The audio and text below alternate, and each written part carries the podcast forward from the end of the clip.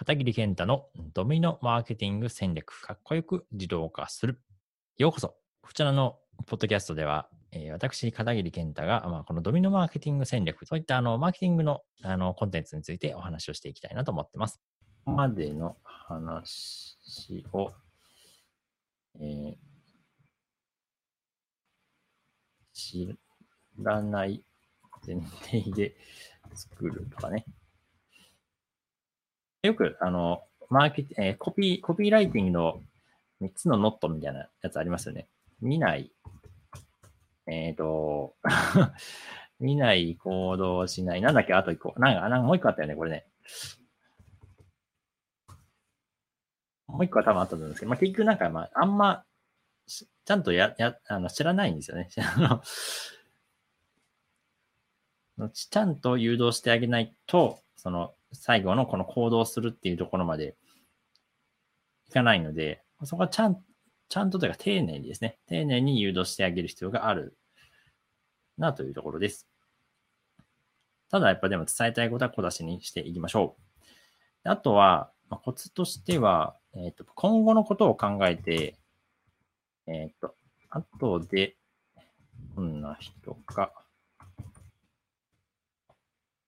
あるようにしておく。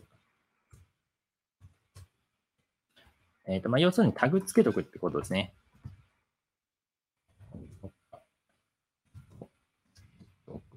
あの、過去にこのコンテンツに興味があるって押してくれた人とか、うん。ちゃんとトレースできるようにしておくということですね。例えば、えーさっきの話だと、まあ、自分の今回このオファーした商品に、どこまで興味があるのかとかね、その辺の最後の決済リンクを押したのかどうなのかとか、そういうなんかボタンを設置するんだったら、それのボタンごとにやっぱタグはつけておいた方がいいですね。で、つけておいて、この人がどれぐらいの熱量で、その、僕のコンテンツを見ているのかとか、そういうのが後でちゃんとわかるようにしておくと、今後のその扱いというか、その人への対処が変わってくると思うんですよ。熱いグループとそうじゃないグループと、全くの新しい人だと、やっぱりこの温度感がやっぱ自分との距離感ですよね。違ってくると思うんで、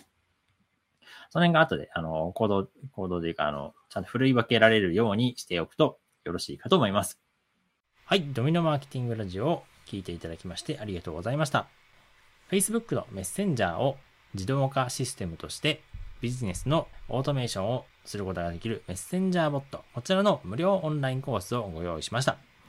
このポッドキャストの説明欄のところに無料オンラインコースを受講するための URL が貼ってありますので、そちらをクリックして、ぜひ受講してみてください。またそちらでお会いできたら幸いです。ではまた会いましょう。